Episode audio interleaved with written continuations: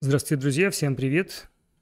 Хотел бы сказать, сегодня четверг вечер, но сегодня не четверг, сегодня суббота.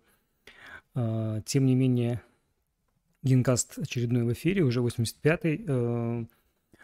Кто следит за нашими... Я предупреждал о том, что, пожалуйста, следите за анонсами, следите за нашими соцсетями. В нашей группе ВК я предупредил о том, что прямой эфир очередной состоится именно на выходных. И вот, пожалуйста, вот у нас выходные, и вот прямой эфир. Вот. Здравствуйте. Спасибо за внимание. Всех приветствую наших зрителей. Традиционно в начале хотел бы поблагодарить всех наших уважаемых и подписчиков, и наших патронов, ну и традиционно отдельная благодарность для наших специальных патронов. Спасибо большое Винсенту Таняну, Петру Щасленку, Джеймсу Дэвису, Сергею Тимохину, Николаю Робчинскому и Акифуми Кикучи. Огромное спасибо за помощь, ну а мы начинаем. Сегодня у нас Генкаст будет такой дайджест новостей. Новостей много накопилось, даже пришлось, честно говоря, как-то так дозировать, выбирать наиболее, как мне кажется, интересные, в том числе и личные предпочтения здесь я использовал, скажем так, особенно, что мне интересно, что я обратил внимание.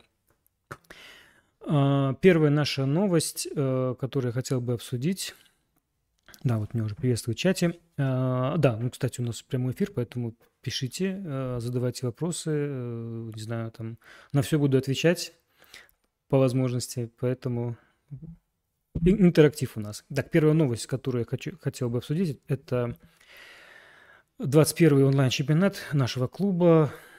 Прямо в эти вот секунды он проходит, состоялся уже даже целый тур первый. Мы можем с вами вот прям посмотреть, как это выглядит. Ну, я подумал, что вот такой, вы знаете, и реклама, и, в общем-то, такой наглядный пример, наглядная иллюстрация, как это все выглядит. Значит, выглядит это все вот так вот. Так, а вы не видите? Одну секундочку. Мы сейчас сделаем, друзья. Мы сейчас делаем. Так, здесь не видно, да? Ничего, сейчас мы...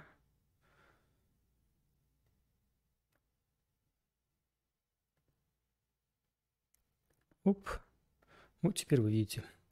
Вот у нас страница нашего турнира 21-го онлайн-чемпионата. Уже 21-й онлайн-чемпионат, друзья. Кто бы мог подумать. Вообще-то 56-й наш турнир. Мы уже почти скоро полтора года как проводим. Ну вот у нас 21-й онлайн-чемпионат по быстрым сёги. Контроль 10 минут плюс 30 секунд. 17 участников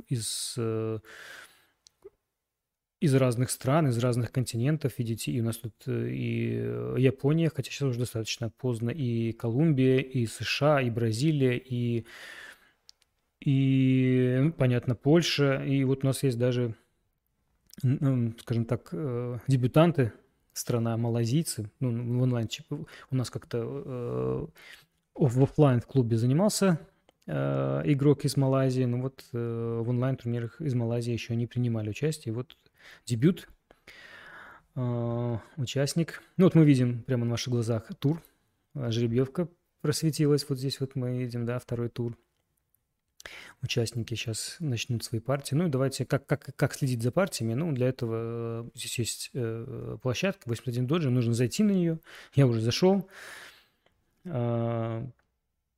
Здесь никак не будет обозначено, что это наш турнир, именно на самой площадке 81 доджи, но, зная участников, в принципе, можно понаблюдать.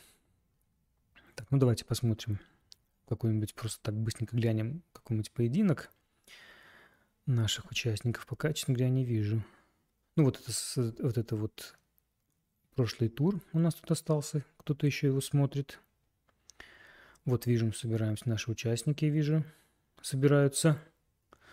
Сейчас какой-нибудь начнется партия, мы с вами переключимся туда. Так.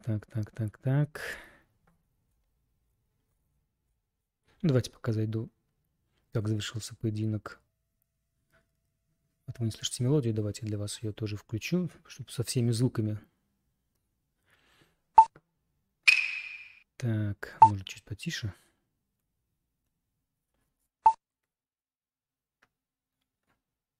Да, тут Никита победил. Сколько я понимаю, да. Давайте вернемся. Может, что-то началось, что-то интересненькое. Вот ровно в 7 часов второй тур начинается. Вы простите, что я так подробно, но хочется показать. Ну вот Петя Счастленок, наш постоянный зритель, наш патрон, играет с Адамом Дивоки, с Адисом. Ну, опять же, зная пару, вы заходите на 81 доджи, видите этот поединок, переходите. Вот видите, я вот тут наблюдатель, единственный зритель в данный момент. Вот Петя даже что-то там пишет. Витам, доброй игры. Кстати, недалеко друг от друга в данный момент находятся участники. Вот эти два игрока, Петя в Котовице, Адам в Рыбнике. Это где-то рядом, кстати. Где-то в Польше и в одной области, если не ошибаюсь. Ну, ты Артем Коломиец подключился. Кстати, у него должна быть сейчас игра. Странно, что он не играет. Витам, доброй игры. Ну, Петя традиционно, видимо, играет с Шикинбишу. Так, ну и похоже, судя по расстановке... Ничего себе.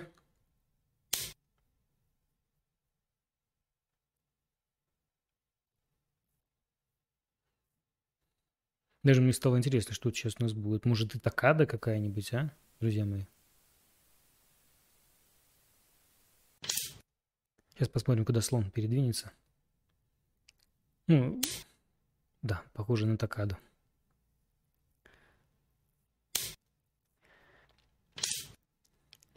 Ну, все к этому идет. Ну, и либо, я не знаю, я говорю такада, может быть, просто Айфурибишу, чего вы думаете. Сейчас посмотрим, еще куда король у нас двинется. Ну, и следующий ход белых тут многое прояснит. Пока немногое. Ну, Петя в Акаде не испугать. Кстати, последний наш крайний поединок с Петей в рамках Серебряной лиги как раз сыграл против него Такаду. Да, это очень похоже на Такаду.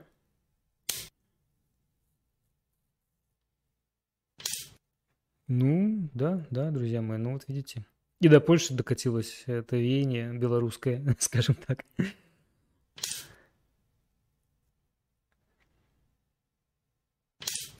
Нет, все, не такада, друзья мои. Закрываем. Ну, в общем, вот быстренько глянули, как это все выглядит. То есть смотрим мы на главной странице, смотрим мы пары, находим их на 80, заходим на 81 доджи, в главный холл находим эти пары, можем наблюдать. Если вам наблюдать интересно просто результаты, то они потом автоматически здесь будут отображаться, и мы можем как бы следить. В том числе здесь будут ссылки, вот смотрите, в первом туре есть прямые ссылки на Кифу, чтобы не заходить на 81 доджи. Вот, например, вот первая партия, давайте я вам открою ее, посмотрим. Ну вот.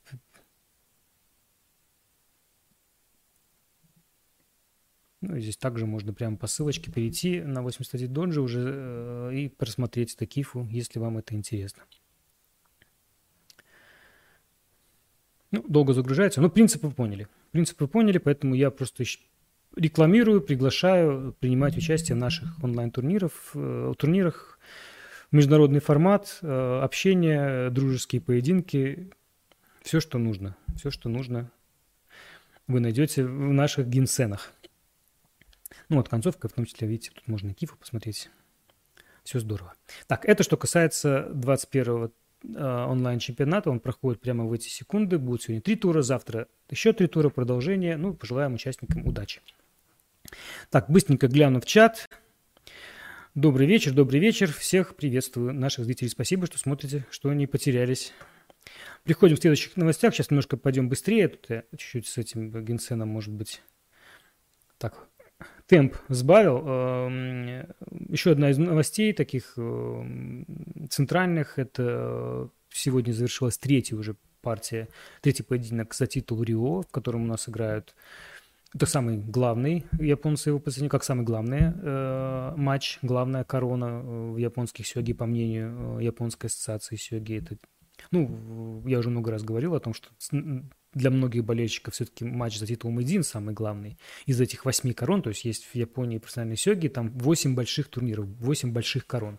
Вот среди этих 8 больших корон, пожалуй, титул Мэйдзин – это номер один. Ну, и история у него долгая, и один из наиболее сложно завоевываемых титулов.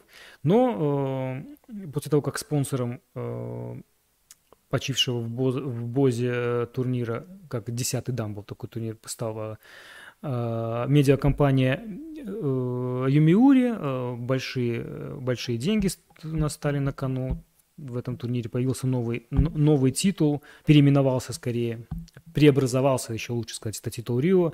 И одно из требований этой медиакорпорации в том, чтобы японская ассоциация сёги считала Рио самым главным турниром. Ну и вот с тех пор, с 88-го года в иерархии турниров Рио всегда стоит на первом месте. Ну, в любом случае, это самый главный осенний турнир точно. Ну, будем считать, весенний самый главный, ну, матч, не турнир, матч. Так в течение года проходят поединки, но вот именно серия, финальный матч – это главное событие осени, ну а Мэйдзин – это главное событие весны. Так вот, напомню, что титулом владеет Фудзии Сота, обыграл он в прошлом году, победил он, отобрал корону у Тоисима Масаюки, владеет он ей, и претендентом в этом году стал Хиросэ Акихито. 8-й дан, и в первом поединке Хиросэ победил Фудзии Сота. Ну, на самом деле, мы обсуждали это уже в рамках наших гинкастов. Практически уже как норма стало то, что Фудзии Сота может первый поединок проиграть. Набирает он ход медленно. Ну и вот здесь пока все складывается в таком же духе. Первый поединок он проиграл, во втором сравнял счет, ну и сразу анонсирую, что вот сегодня завершилась третья партия, и Фудзии Сота одолел Хиросэ Акихито, хотя не все было просто в этой партии. Давайте, знаете, что сделаем? Мы посмотрим некоторые фотографии, атмосферу, скажем так. Окунемся в атмосферу, для этого мы перейдем, наверное, лучший способ окунуться, это перейти в Твиттер одного из ведущих фотографов, агентство медиакорпорации Ёмиури Симбун, которая, собственно, это газета, наверное, все-таки правильно будет сказать, в данном случае спонсор Рио. Давайте посмотрим. Ну и посмотрим фотографии красивые.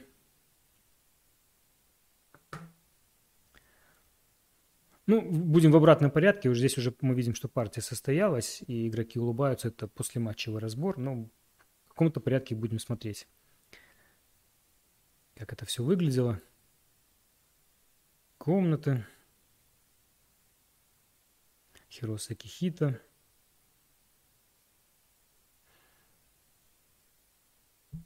Ну, вот такие, знаете, с хорошие, смачные фото. Ну, тоже, видите, шикарные. Ну, напомню, что на партию каждому из игроков дается по 8 часов, соответственно, в целом поединок может длиться 16 часов, и одного игрового дня это может не хватить, поэтому, ну, не может не хватить, не хватает, поэтому в сёге еще сохранилась эта вот традиция переноса поединков, то есть партия проходит 2 дня. Играется первый день, потом один из игроков откладывает ход, на следующий день они запечатывают его, на следующий день продолжают.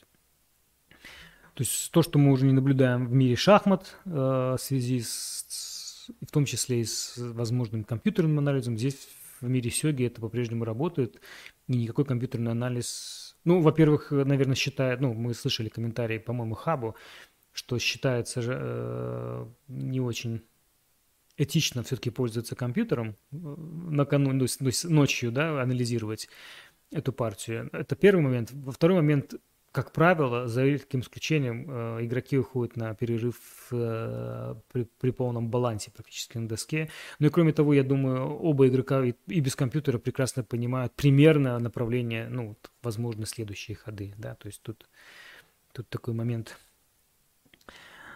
тоже. Все-таки не забываем, что несмотря на то, что, конечно, компьютеры играют сильнее профессионалов, но не уступают, давайте так скажем, не уступают в понимании игры профессионала компьютерам. Единственный нюанс, почему профи проигрывают им, что все-таки они люди и могут ошибиться. В какой-то момент они могут ошибиться, и эта ошибка, собственно... И почему профи проигрывают, почему, собственно, и компьютеры проигрывают? Все-таки в итоге маленькая неточность, и дальше она, эта неточность растет, и накапливается, и игрок проигрывает. Ну, поэтому... Тем не менее, мы видим, что очень с появлением сильных компьютеров в мире сёги... Из изменений, пожалуй, только запрет телефонов в игровой комнате. В остальном как бы все как было и 40, и 50 лет назад, насколько я понимаю. Ну, еще с курением, понятно, тут есть уже тоже ограничения. Маски мы видим. Вот такие вот фото. Первых два поединка, локации первых двух поединков были прямо уникальные. В одном случае это был... Традиционный японский театр «Но». Очень красивая сцена. Уже не первый год, самый первый, то есть матч стартует вот в такой вот локации. Очень это все смотрится красиво. Второй поединок был в храме буддийском, одном из древнейших храмов, по крайней мере, из действующих древнейших. Основан был в 1888 году и связан с императорской фамилии, это в городе Киото, там был второй поединок. Вот где третий, честно говоря, я не посмотрел, но мне показались локации вполне себе обыденные. Может быть, все что угодно, в том числе и какой-нибудь центр, гостиница и так далее. Я, признаюсь, не посмотрел. Ну, я видел, что на фото все достаточно обыденно, ну, по сравнению с первыми двумя поединками, поэтому как-то мне не стало интересно, а где же они играют третью партию. Ну, вот такие фото. Фудзии Сота, Акихито, Хиросэ. Ну, конечно, все это, весь этот церемониал, все вот это вот вокруг сёги выглядит завораживающе лично для меня. Ну, приятно смотреть. И кимоно, вот эта дань традициям, все это здорово. Вот еще посмотрим, что там на веере у нас написано. Не знаю, друзья мои. Может, кто-то знает японский. Напишите в чате, в комментариях, что же там такое написано. Ну, вот мы видим запечатанный ход. Вот, запечатал, отдает. Ну, я еще раз говорю, мы в обратном порядке смотрим. Это так завершался первый игровой день. Вот игрок запечатывает ход. Ну, это вот по итогам первого дня они собирали фигуры.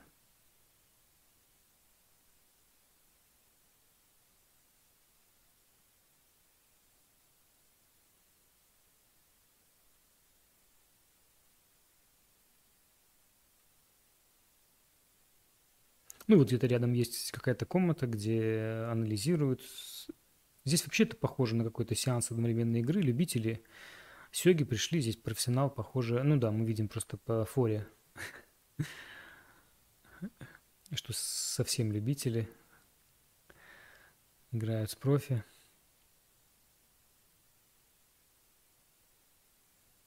Ну, красиво, красиво, тут слов нет. Ну, надеюсь, мне удалось передать вам, ну, атмосферу праздника. Ну, традиционный взгляд такой у Фудзии Сота куда-то вверх, когда он задумывается. Частенько можем найти такие фото.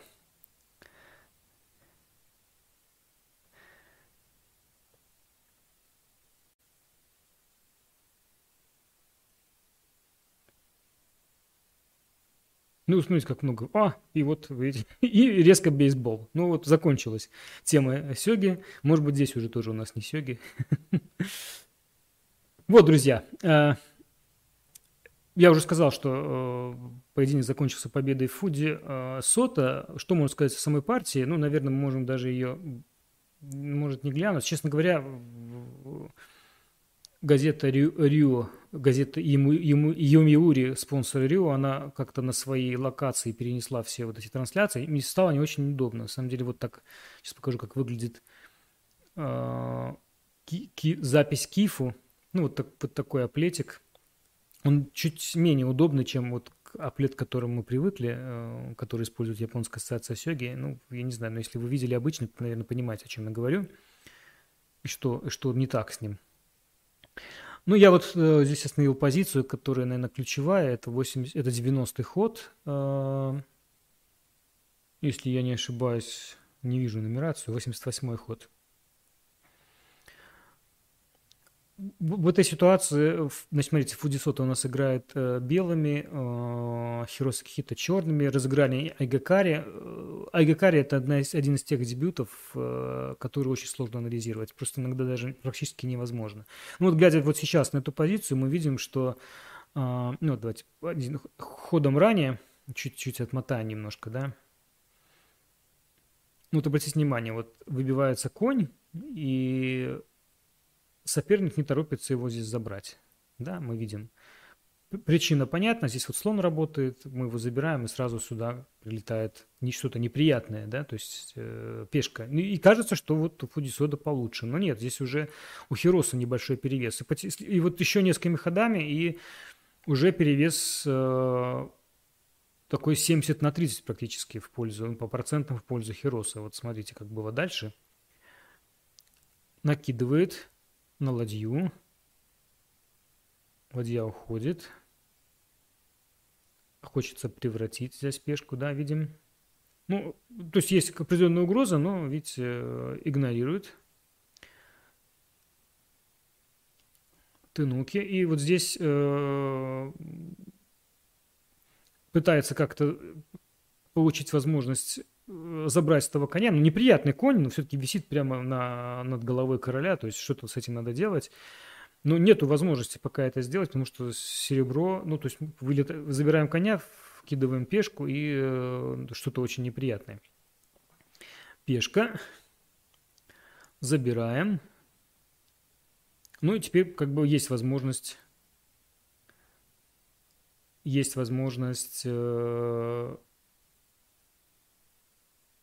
серебром в случае чего. Опять, видите, неприятность. И опять нельзя забирать коня, потому что, видите, из-за слона здесь пешка превратится. Поэтому… Ну и тем не менее опять есть угроза превращения из-за того, что здесь конь этот неприятный.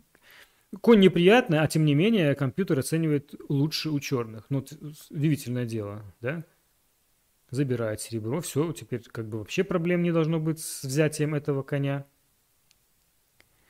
Но успевает забрать Фудзии Сота пешку. И обратите внимание, уже над королем две фигуры. И, тем не менее, у черных лучше. Я к чему это все так медленно? И я просто, мне для себя даже иногда сложно это все оценить. Ну, вот я вот говорю, как что я вижу, да, мне кажется, что как будто очень обоюдоострое все. Ну, я поэтому не очень люблю вообще такие поединки. Не то чтобы я не люблю, когда непонятная позиция, но… Но сложно играть вот Айгакари. Ну, у нас есть фанаты, у нас есть любители Айгакари и Айгакари подобных вариантов. В первую очередь у меня на ум приходит, конечно, Никита Пыталев. Посмотрите его партии с Сергеем Корчицким с прошедшего чемпионата Беларуси, если не ошибаюсь. Так, ну, смотрите, что дальше было. Ну, вот с этой позиции мы начали. И вот здесь вот идет ошибка черных, и она совершенно неочевидная. Я, честно скажу, так как я не мог выдрать кифу, мне не было возможности анализировать с помощью компьютера. Я не знаю, что называется, правильный ответ. Я только видел анализ компьютера, ну, анализ просто циферки. Не видел вариант, но видел просто, как менялась оценка компьютера. Я не знаю, как правильно ходить. Поэтому сейчас будет только мое предположение, друзья мои, без всяких этих… Просто предположение. Вот в этой ситуации здесь вот накидывается пешка. Я думаю, вы понимаете, для чего это делается, чтобы, когда заберете серебро, можно было бы слона вот сюда набросить. Да? То есть так было в партии. Но вот накидывается пешка, по-прежнему преимущество у черных. Примерно 30/70. Но после того, как выбрасывается слон, становится преимущество в пользу белых. Такое же, 70/30. То есть полностью инверсия, да, случилась. И вот мне, когда я это увидел, было совершенно непонятно, что произошло, почему так. Ну, понятно, почему, глядя на то, что происходило дальше, но я просто задумался, какой же был правильный ход. Ну, вполне себе, что он уже был в этот момент, мне так кажется, этот правильный ход. Пешка просто его немножко как бы… Это ход, который нельзя игнорировать, такой ход… Ну, на который надо отвечать, такой сэнте-ход, который, ну, не, игнорировать сложно, поэтому здесь забирается. Но вот в слона вставлять уже было нельзя. Мне кажется, мое предположение, не знаю, правильно ли оно, учитывая вот это все расположение, что нужно было поднять золото на 6-7. Либо вот сейчас, либо еще вообще вот здесь, без этой пешки, просто поднять золото сюда, защитить голову короля. Но я, еще раз говорю, не уверен в этом. Потому что вот это движение золотом по диагонали, тут у нас слабости возникает определенные, но почему-то мне кажется, что это был правильный ход. Не знаю, если кто-то прямо сейчас смотрит, может, потом кто-то проанализирует, когда появится Кифу, и я смогу его вбить. Ну, вот у меня такое предположение, мне так интуитивно кажется, что золото надо было поднимать. Ну, а после того, как слон с вилочкой, да, стало все быстро плохо у черных. Ладья жертвуется за генерала. И, обратите внимание, уже белые получили чуть ранее коня бесплатно. Их конь максимально опасный, слон максимально опасный. Пытается что-то тут соорудить. Обратите внимание, да? Размен с слоном, но вот мы видим, что мгновенно слон влетает опять в лагерь, и опять этот конь здесь стоит, маячит. И что-то делать надо. Еще один серебряный, да? И уже над головой превращенный слон. И снова все время нет времени забрать этого коня. Сейчас только появляется, но здесь уже надо забирать, тут уже все очень похоже на мат. Учитывая эту пешку, возможно, здесь превращение и этого слона. Ну, вот это выглядит очень, мы видим, что это очень опасно. Смотрите, как мгновенно все перекрутилось. Выглядело все, одна неточность связанная, казалось бы, с вилкой такой, вилочка, это же все здорово, но нет. Попытка как-то тут ситуацию тоже обострить, как-то нагрузить, но все быстро заканчивается. Шах, уходит король. Обратите внимание, какая стенка здесь стоит, да, это очевидно не очень хорошо. То есть, собственно, стенка мешает королю убегать. Пешка не дает подняться. Ну, тут еще и слон, но тем не менее не дает подняться в случае, если слон куда-то спустится. Шах, и это, после этого сдается. Ну, здесь несложный мат, я думаю, можете найти. Что будет, если король пойдет ниже? Да, я думаю, вы понимаете, что произойдет. Что будет, если король поднимется выше и так далее. Ну, вот так завершилась партия. Победил Фудзии Сота. Ну, вот момент, который меня поразил, это, собственно, ключевой момент партии. Вот одна ошибка и все. И вот это сёги, друзья мои. Так, счет в матче стал 2-1 в пользу Фудзии Сота. Напомню, что серия продолжается до 4 побед, то есть еще все впереди. Просто на 1 балл вырвался обладатель этой короны на данный момент. Так, быстренько бегу, смотрю, что там у нас в чате, что люди пишут. Так, что-то немного зрителей у нас сегодня, друзья мои, к сожалению, прикрывы по четвергам, а тут суббота, ну, что поделать. Будем следовать в дальнейшем, стараться всегда нашего традиционного расписания следовать. Ну, вот сегодня так. Поэтому если вдруг кто-то не посмотрел, то обязательно в записи, я думаю, посмотрит. Я думаю, проблем с ним нет. Ну, также многие наши зрители сейчас в турнире играют. Гинсен тоже, не забываем об этом. Идем дальше. Следующая новость, скорее даже продолжение вот этой предыдущей темы. Фудзии Сота. Поговорим, ну, скажем так, о таком возможном противостоянии, как Фудзии Сота и Хабу Ёсихару. Да, это Фудзии Сота – это звезда здесь и сейчас, это нынешняя звезда сёги. Хабу Ёсихару – это легенда, которая последние сезоны, мягко говоря, не блещет. Прошлый сезон закончил Хабу с процентами побед, что-то около 33, да, то есть это очень, для Хабу это просто очень... Также напомню, что У Хабу просто невероятное число побед в титульных матчах, то есть матчевых, то есть там рекорд, который вряд ли может быть... То есть, скорее всего, Фудзии Сота сможет его в будущем повторить, если все будет хорошо, что называется. Но выглядит это, конечно, все впечатляюще. 99 побед, и ближайший там конкурент, преследователь там отстает на 60 с чем-то. Вот, то есть 99 побед, и вот одной победы не хватает Хабу до сотни, но вот эта одна победа уже длится, друзья мои, уже очень много лет. Уже скоро 5 лет будет, как Хабу последний раз играл в матче, если не ошибаюсь. Нет, не 5 лет, наверное, все-таки 3 года. Или 4. Ой, забыл. Даже забыл я. А последние результаты, мягко говоря, не блещут. Но тем не менее, есть радостные новости. Вот мы хотим поговорить об успехах Хабу все-таки некоторых. Ну, во-первых, как я сказал, что так получилось, что когда взошла звезда Фудзии Сота, в этот момент так получилось. Может быть, Хабу где-то успокоился, что вот на нем было это бремя лидерства и бремя вот этой вот звездности. И когда появилась такая новая, сверхновая, это я в терминологии астрономических, начал он... где-то успокоился, уступил дорогу, хотя они очень мало где пересекались. И, конечно, бы всем хотелось увидеть вот прям противостояние, прям матч Фудзии Сота, Хабу Ёсихару. Но вот пока они совсем в разных весовых категориях обитают. Еще раз говорю, Фудзии Сота быстро поднялся и в вершинах, а Хабу как-то опустился и не может нигде зацепиться, вернуться на Олимп. Ну вот сейчас у нас проходит серия Рио, как я уже говорил, а ближайшие другие серии, которые нас ждут, это в январе, значит, стартует матч за титул ОСО, там титулом владеет Фудзии Сота, а в феврале стартует матч за титул Кио. Соответственно, отборочные турниры к этим двум коронам, они как раз сейчас подходят к такому финалу. И там, друзья мои, удивительное дело, у Хабу есть неплохие шансы. Сейчас по порядку поговорим.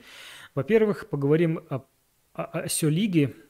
Это турнир претендентов на титул ОСЕ. Там семерка претендентов, круговой турнир. И благодаря прошлым успехам там Хабу сохранил место. И несмотря на то, что там не всегда он в прошлый сезон там, скажем так, блистал, тем не менее он не вылетал из этой лиги, и поэтому каждый год у него всегда есть некий шанс. Но вот в этом году он идет без поражений, друзья мои. И за 2 тура до финиша он лидер, причем пару дней назад он обыграл Мэйдина. Давайте посмотрим фотографию, которую я сейчас покажу. Вот Хабу Ёсихару, Асё, Мэйдин, Ватанабэ Акира, обладатель 2 корон сейчас. Неплохая партия была, Хабу победил. И, как я уже сказал, 4 победы у него. Без поражений он идет. И осталось у него 2 поединка. Но проблема в том, что это главные претенденты, главные конкуренты, скажем так, главные преследователи его ожидают. Ближайшая партия 31 октября у Хабу будет с Нагасэ Такуя, обладатель титула Отза, то есть топовый игрок. Ну, Хабу сейчас все игроки практически топовые, можно так сказать. Но будем болеть. Сейчас покажу табличку, чтобы вы понимали, какой примерно расклад. Ну и, как я сказал, владеет титулом ОСЕ Фудзии Сота. В случае, если стучим там по деревьям и по прочим всяким предметам, если все получится, то есть вероятность, высокая вероятность, что матч Хабу Фудзии Сота может случиться уже вот-вот, друзья мои, вот в январе, если все будет хорошо. Еще раз давайте покажу вам, как выглядит таблица. Она будет на японском, не пугаемся. Я тут что нужно объясню, что нужно покажу. Ну вот семерка участников. Вот здесь вы видите 1, 2, 3, 4, а потом 5, 5, 5. Да, вот такая циферка. Что это означает? Ну, это такая традиционная дюни, то есть это ранг. По сути, это прошлогодняя позиция. Это у них обозначает словом дюни, ну, по сути, ранг какой-то, да, то есть слово рейтинг не подходит, какой-то ранг, который показывает место в прошлом сезоне. Так вот, мы видим, что в прошлом сезоне в этой ОСЕ-лиге Хабу занял 3-е место, и он, соответственно, не вылетел. Четверка сохраняет места. А тройка каждый раз приходит новая. И вот мы видим, как было в этом году. Вот было несколько этапов. Вначале все игроки вот были разбиты на такие олимпийки. Победители на микроолимпийке, давайте так скажем, победители этих микроолимпиек, ну, первого этапа, олимпиек первого этапа, групповых каких-то, да, там, видите, сколько групп, 1, 2, 3, 4, 9, 10, 10, 10 было групп, там была олимпиечка, победители, эта десяточка вышла дальше, играла во втором этапе, там было уже 3 группы, там опять олимпиечка, и победители уже этих групп, они попали в Асё-лигу, где их ждала вот эта четверка. В том числе в этой четверке был и обладатель, прошлогодний обладатель титула Ося, но так как его обыграл Фудзии Сота, соответственно, он просто вылетел, но занимает, по сути, место Фудзии Сота, который играл в этой Асё-лиге. То есть у него, видите, тут дзюни 1. Ну и вот благодаря прошлогоднему месту, что он третий, я имею в виду вот это Хабу Ёсихару, он не вылетел, соответственно, он в этого сезона опять начал прямо с этой лиги. Это все благодаря прошлым заслугам. Кое-где еще, видите, зачетка, как говорят студенты, еще работает на Хабу, какие-то прошлые успехи ему помогают. И вот мы видим, что 4-0 идет без поражения Хабу Ёсихару, осталось у него 2 соперника. Вот мы видим, обыграл он Ватанабэ Акира. Ну и 2 соперника – это, собственно, его преследователи. Видим, что вот догнать Хабу у Ватанабе уже нет. У него уже 3 поражения при оставшихся 2 партиях, да, Ватанабе. Ну вот с Нагасэ играть будет белым цветом Хабу Ёсихару. Нагасэ мы видим, у него есть 1 поражение, кстати. Спасибо, Ватанабе. Ну, в общем... В случае, не дай бог, победы, ну, ребят, я не знаю, как я прям откровенно болею за Хабу, но еще раз говорю, что это основной преследователь. В случае, если преследователи побеждают Хабу, соответственно, они могут просто даже по очкам его перегнать. Поэтому тут еще совсем ничего не ясно. Нужно болеть, переживать, а соперники максимально сложные, максимально серьезные. Это игроки, которые регулярно играют в матчах. В нынешнее время регулярно играют в матчах за титулы. Более того, и Нагасэ, и Тоисима вот только что играли в матч за титул Отза, и Нагасэ сохранил эту корону у себя, ну а Тоисима играл за Отза, играл за Ои, и играл еще, по-моему, за Кисе, если я не ошибаюсь. В общем, вот так вот, а может, я ошибаюсь. Ну, в общем, они всегда на виду, всегда в топах, очень серьезные соперники. Будем надеяться, что Хабу сможет справиться, и мы увидим матч Хабу Ёсихару и Фудзии Сота. Я даже, честно говоря, буду болеть не за Фудзии Сота, да, простит меня. Юное дарование, но хочется, болею за Хабу. Ну и кроме, я сказал, что у нас есть титул Оси, но еще один титул Кио, который стартует в феврале, там тоже уже... близится претендент, определение претендентов. Там у нас полуфинальные поединки. Давайте покажу, как выглядит плей-офф. Там всего у нас 2 раунда, 2 предварительных этапа. Первый этап и, собственно, финальный этап. Там финальная, скажем так, видите, тут большая достаточно большая сетка плей-офф. И мы видим, что у нас определилась четверка. То есть, по сути, финалисты, полуфиналисты. Но в Кио там такая интересная система. Я называю это японская олимпийка. Вот со стадии полуфинала у игроков есть шанс, можно 1 раз проиграть. То есть после 2 поражений они только вылетают. Там, вот видите, тут есть А, Б, С, мы видим, да? Вот кто у нас попал сейчас в полуфинале? Здесь Сато Амахико играет с Фудзии Сота. Кстати, видите, Фудзии Сота победил Тоисиму, вот тот, который я вспоминал. А Хабу Ёсихару победил Хиросэ, это тот, который сейчас играет с Фудзии Сота за титул Рио. То есть, ну, еще есть порох в пороховницу Хабу, может, конечно же. И здесь у нас у него в соперниках, друзья мои, что-то я могу неправильно сказать, кто это такой. Так, стоп, подождите, друзья, кто это такой? Это Ито Такуми. Сейчас я посмотрел внимательно фамилию. Друзья мои, Ито Такуми, что-то совсем забыл. Хабу Ёсихару играет с Ито Такуми. По-моему, кстати, это будет даже в ноябре, очень скоро. Ничего себе, я вот сейчас прямо вспомнил. Да, Хабу Ёсихару играет с Ито Такуми. Ито Такуми – мальчик, который в Минск приезжал, когда там, в 2013 году, 9 лет назад.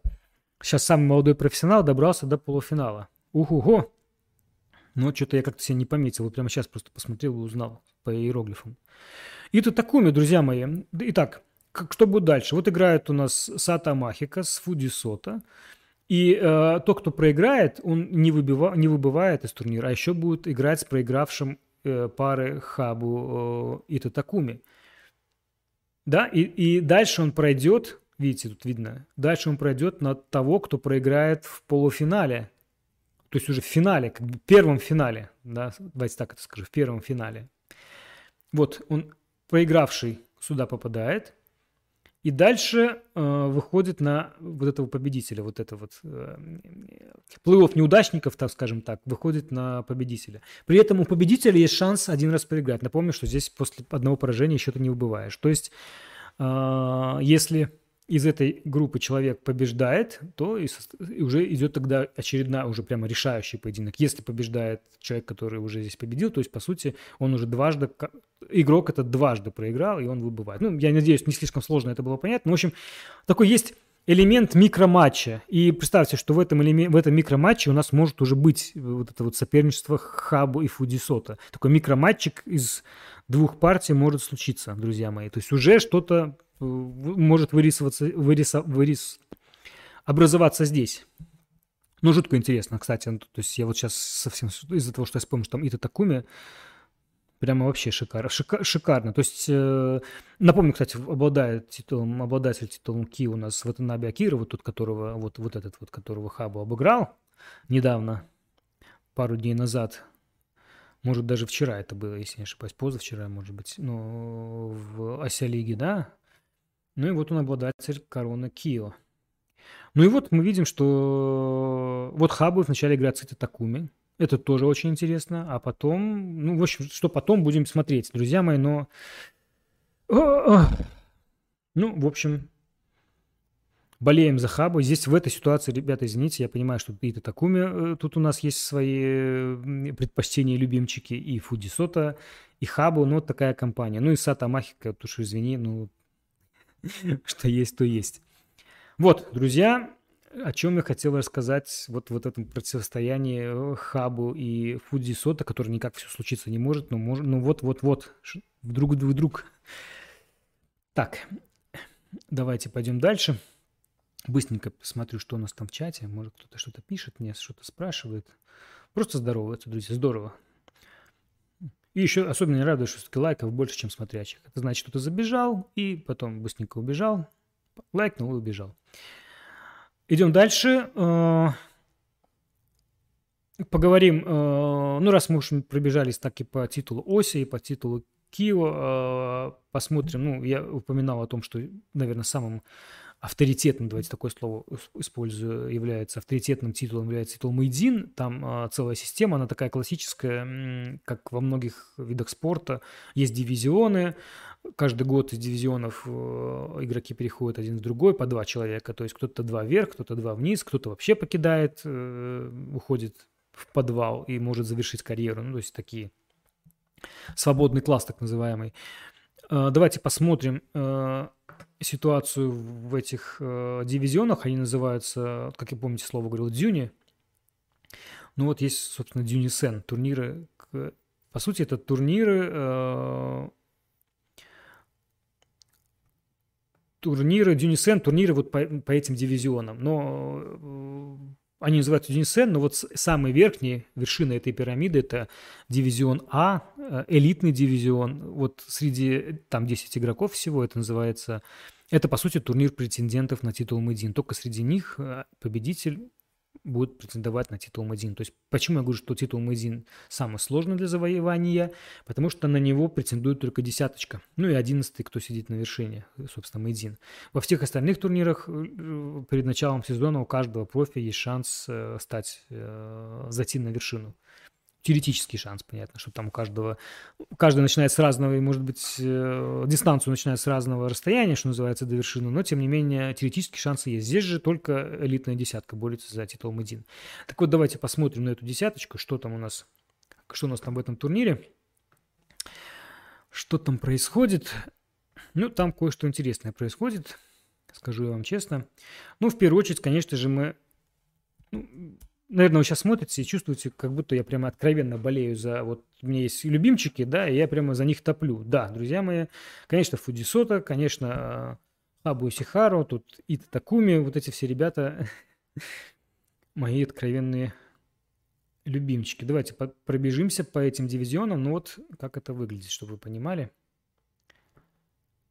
Так, одну секунду подготовлю картинки для вас, чтобы это было как-то чуть, как-то проиллюстрировать. Так...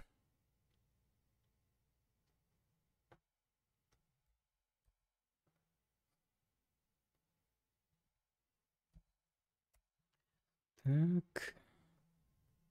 Ну, как обычно, я здесь и ведущий, и режиссер, и этот самый, и художник, и постановщик. Ну, и звукорежиссер. Смотрю еще, как там бегают эти вот датчики. Ну, кстати, пишите, если вдруг какие-то технические проблемы, то я буду хоть, если что-то там звук пропал или что-то изображение исчезло, сразу меня информируйте, чтобы я это быстренько подправил. Так вот, давайте посмотрим на наши турнирные позиции, наши таблички. Опять будет немножко японского, да, но я вам помогу, я все расскажу. Научу вас в этом всем ориентироваться. Итак, вот это элитная группа А Дюнисен. Здесь у нас десятка топовых. Ну, здесь вот это есть вот вершина сёги, что называется, топовые игроки, которые претендуют на титул Мэйдзин. Здесь у нас сплошные суперзвезды. Нынешние, скажем так, вот мы здесь видим упомянутых Тоисима, да, помните, я говорил, что человек везде на виду. Вот Хиросэ, который сейчас играет матч за титул Рио против Фудзии Сота. Собственно, Фудзии Сота мы видим, Сайто Синтаро, Нагасэ Такуя, да, вот это те самые соперники Хабу, ближайшие в оси лиги, Набэ Акира, Ито Такуми, Сато Амахико и Сато Ясумицу. Вот это вот десяточка. Ну, я вот здесь сразу отсортировал по победам. Здесь можно вот по дзюни, помните, я говорю, что такое дзюни, это место в прошлом сезоне. Мы видим, что вот так вот были игроки расположены в прошлом сезоне, а кое-кто, вот 9-10, это значит те, кто поднялись, да, они пришли с дивизиона ниже. У них, соответственно, 9-10 ниже. Почему важно дзюни? Почему так важно знать дзюни? Потому что... В случае равенства каких-то показателей, здесь нет никаких коэффициентов, там швейцарки, бугольц и прочие все дела, это круговик. Здесь важное значение именно прошлой позиции в прошлом сезоне. Соответственно, если у тебя, если вдруг стоит вопрос о вылете, и у вас, ты конкурируешь, я говорю, какой-то игрок с кем-то, и у вас там одинаковое количество побед, то все решит, какой дзюни. У кого дзюни ниже, тот вылетает. Единственное исключение... Это если борьба идет за вершину, за титул Мэйдзин. Там, если вдруг претендентов на титул несколько, то есть количество побед равно, в этом случае приоритет не отдается тому, у кого выше дзюни. Но, тем не менее, он тоже влияет. Как он влияет? Условно, вот 3 игрока претендуют на... Набрали одинаковое количество очков, и они претендуют на то, чтобы быть Мэйдзином. Ну, и, соответственно, они сортированы по дзюни. А тут как бы однозначная сортировка. И тогда просто второй дзюни играет с третьим. Условно, да, но я имею в виду по местам. Он обязательно там может быть 2-3, там может 4-5 быть, 4-7, да, условно. Ну и потом победитель играет с тем, у кого дзюни самый высокий. То есть такой матч, ну такой мини-поединки претендентов. И уже окончательный победитель выходит на Мэйдзина, идет Мэйдзин матч. То есть здесь тоже влияет, но, по крайней мере, ну, вот таким образом. Так что у нас ситуация какая? У нас ситуация следующая, друзья мои. Конечно, мы болеем за Фудзии Сота, и мы видим, что он... Вот его дзюни, видите, просажен немножко, потому что он только что поднялся. Тем не менее, у него... Он в числе лидеров, у него 3 победы, 1 поражение. Проиграл он Сугай. Ну и в дальнейшем идет успешно. Ну, тем не менее, вся борьба впереди, только 4 тура состоялась. Ну и пока Фудзии Сота один из тех, кто впереди. Если рассматривать это как гонка, то он в числе лидеров. На что еще можем обратить внимание, что касается элитной группы А? Ну давайте мы к ней вернемся. Сейчас немножко забежим вперед, посмотрим в Б1, как там ситуация у наших любимчиков, да, вот в частности у Хабу Ёсихару, видим, что он вылетел в прошлом году. Ну, я говорил о том, что никак не могут пересечься Хабу и Фудзии. Как только Фудзии поднялся в элитную А-динисин, оттуда Хабу вылетел, там 20... По-моему, 27 или 28 лет он был в этой группе и постоянно, да, и вот, пожалуйста. Стоило появиться Фудзи, как Хабу оттуда вылетел. Ну и, честно говоря, ситуация, вы видите, у него не очень хорошая. Начал он прекрасно, две победы, но потом 4 поражения подряд. И есть некоторая вероятность, что может так и, ну, видите, 4-е место с конца. Еще немножко, и можно тут и вылететь. Ну, может, высокий дзюни помочь в этом плане, то есть не дать вылететь. Но доводить, наверное, все-таки не стоит до такой ситуации. Хабу Ёсихару. Ну, в общем, болеем здесь. Не хотелось бы, чтобы он дальше туда падал в подвал, в Б2. Чем дальше падаешь, тем сложнее подниматься. Тут система очень простая. Ну, в общем, вот ситуация такая. Ну, а в лидерах, если вдруг кому-то интересно, здесь у нас Накамура Таити, 7-й дан. Кстати, одноклубник Хабу. Ну, одноклубник имеется в виду, когда Хабу был ребенком, и был какой-то у них там клуб в каком-то пригороде Токио, если я не ошибаюсь. Это было, если я не ошибаюсь. И вот это одноклубник Хабу Ёсихару, Накамура Таити. Давайте посмотрим быстренько по другим группам, что у нас там. Есть ли какие-то знакомые имена, фамилии, ну... Кимура Кадзуки, я даже не знал, что некогда недавно игрок группы А уже играет в Б2. Да? Вот видите, друзья мои, как бывает. Не так давно он еще обладал титулом ОЭ. Оттуда его, кстати, Фудзии Сота выбил. Фудзии Такеши здесь у нас, да. А что у нас С1? Я просто все ожидаю, что где-то будет Ито Такуми. Да, Ито Такуми у него шикарно идет. Процент побед, без поражений, ну, пока мы видим, Ито Такуми еще далеко до А, но, тем не менее, мы видим, что игрок в отличной форме. Самый молодой игрок, самый молодой профи на данный момент. Так, ну, вернемся в группу А. Давайте обратим внимание, знаете, на кого? Обратим внимание, друзья мои, на, ну, вот игроков, которые снизу.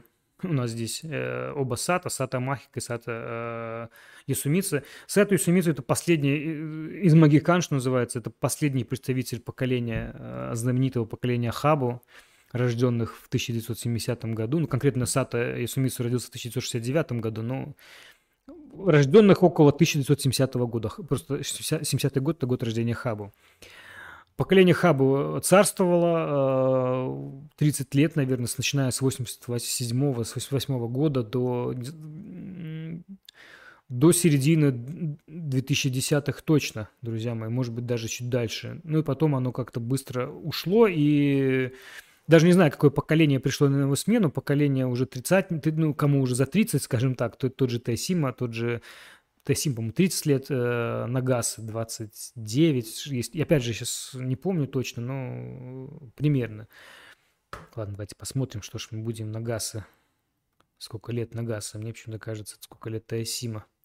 Ну, это нынешние суперзвезды, Нагасэ 30 лет, Тоисима 32, ну, я был примерно так и думал, так и говорил.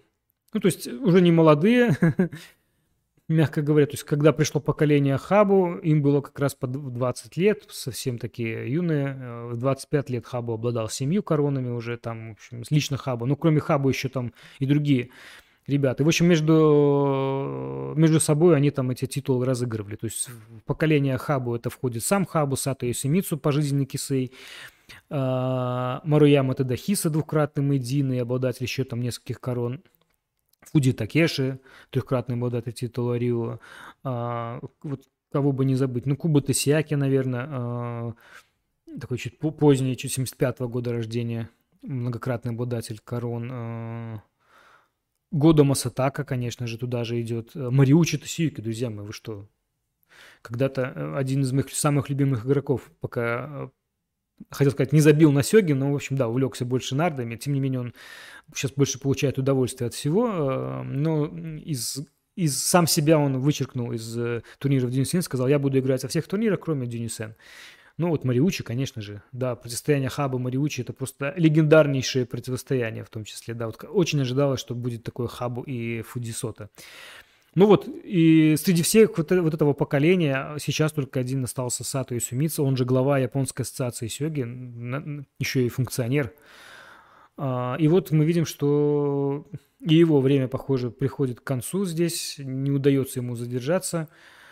С кем он играл? С Сугаева была последняя партия, ну, крайняя в четвертом туре.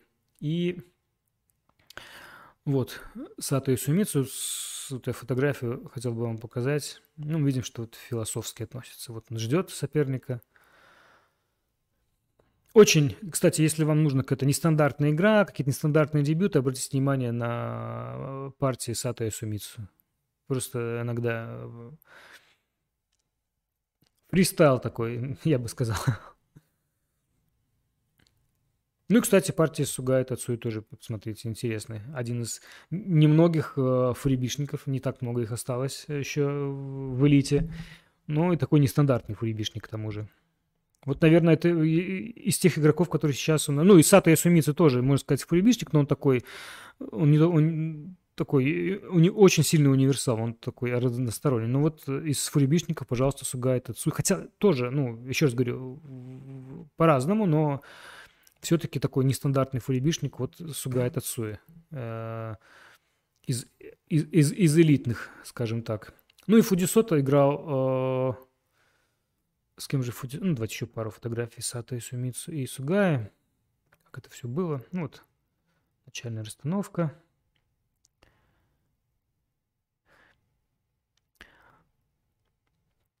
А Фудзии Сота играл, по-моему, Сайто Синтаро. Вот эта партия была. Это Сайто Синтаро, это был претендент на титул Мэйдин, последний, вот который матч был с Ватанабе. И давайте посмотрим, как он с ним играл. Это был второй раз он пытался завоевать титул Мэйдин. Сайто Синтаро, один из самых, кстати, популярных игроков в Японии. Я имею в виду популярных с точки зрения запросов поисковых. Ну, понятно, Фудзии Сота тут номер один, но с точки зрения, если зайти в какой-нибудь там пин-интерес, то там, как правило, все-таки больше Сайто Синтаро вы найдете фото, чем Фудзии Сота. Не знаю, чем он так популярен. Я, может, чего-то не знаю, но тем не менее, вот Сайто Синтаро.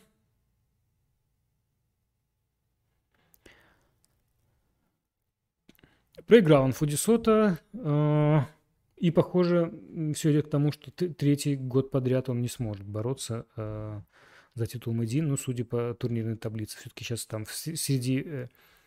У него уже два поражения, видим, да, 2-2. Ну, хотя, давайте не будем загадывать, все еще может случиться. Осталось 5 туров. Ну, и отдельно хочу обратить внимание на... Сато Амахико. Вчера случился, ну, если не скандал, то такой инцидент. Я не знаю, есть ли подобные прецеденты в других видах спорта, настольных игр, среди настольных игр. Но вчера вот такое случилось. Сейчас расскажу вам, друзья мои. Мне, на самом деле, сообщил об этом сегодня утром. Я, честно говоря, не обратил на это внимания. Но Александр Гусев, наш гость нашего предыдущего Гинкаста, обязательно посмотрите, если не видели, обратил мое внимание на этот факт, что вчера проходил поединок Сато Амахико и Нагасэ Такуя. Это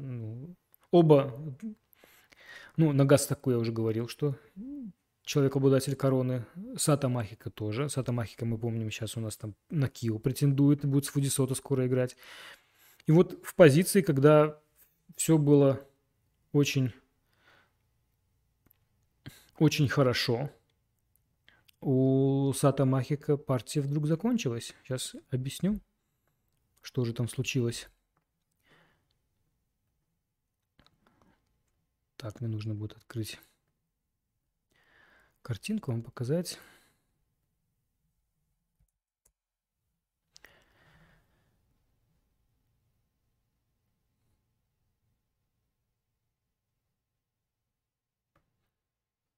Ну, вот посмотрите, вот фрагмент партии. Мы видим 75%, ну там оценка позиций, это на YouTube была трансляция. Белыми играл Сато Амахико, черными играл так, если я не ошибаюсь, да, Нагасэ Такуя. Ну, я не знаю, обратите ли вы внимание, если вы обратите внимание, что разнит этих двух игроков, в чем они отличаются на фотографиях. Если обратили внимание, то это, да, отсутствие маски. Так получилось, что в один момент Сато Амахико что-то ему там мешало. То есть есть трансляция YouTube, я у нас в группе ВК разместил, собственно, ссылку на эту трансляцию. Ну, еще раз рекомендую подписаться, чтобы там какие-то новости не пропускать интересные. И что-то ему мешало, и в итоге он, задумавшись, так с одного уха снял маску, и она у него повисла на втором ухе. И он так, нагнувшись, так посидел над доской. Потом он захотел попить. Взял бутылку, ну, она болталась, он ее вообще снял, попил водички, и в итоге так ее и не надел, эту маску. Сидел, и прошел целый час, как он играл вот так вот без маски. А это, друзья мои, оказалось-то запрещено. По правилам нужно было... То есть, ну, в общем, вот смотрите, как что было дальше, что называется. Вышли представители Японской ассоциации, попросили остановить поединок. Всех попросили выйти. Ну и вот потом такие кадры, наверное, на телефон. Вряд ли журналисты вообще ожидали, что там что-то подобное произойдет. Но как-то успели сориентироваться, на телефон просто поснимали, потому что вот такие кадры были. Сато Амахико уже в маске в лифте. И с телефоном выходит из здания Японской ассоциации. Ну вот эта фотография, она как бы обошла все СМИ. Ну, видно, тут скорее на телефон было снято быстренько. Все, партия завершилась его поражением. И удивительное дело, что в неофициальной базе данных ShogiDB оно помечено. Видимо, алгоритм не совсем понял, что случилось. Последний ход был Сато Амахико, и он подумал, что сдался соперник, потому что позиция была лучше, и последний ход, и победа там у Сато Амахико. Но победа, мы видели таблицу, если обратить внимание, все-таки у Нагаса. Вот такой случай, что... Из-за нарушения правил нахождения в игровой комнате был наказан игрок за то, что играл без маски целый час. И поражение. Ну и вот интересно, я для примера просто нашел в Твиттере опрос одного из журналистов. Он там, я не думаю, что это прям какой-то популярный журналист, но просто там была выборка более-менее большая. Там, не знаю, сколько там человек, давайте посмотрим. Ну, 17 тысяч человек. Ну, вот какой-то такой...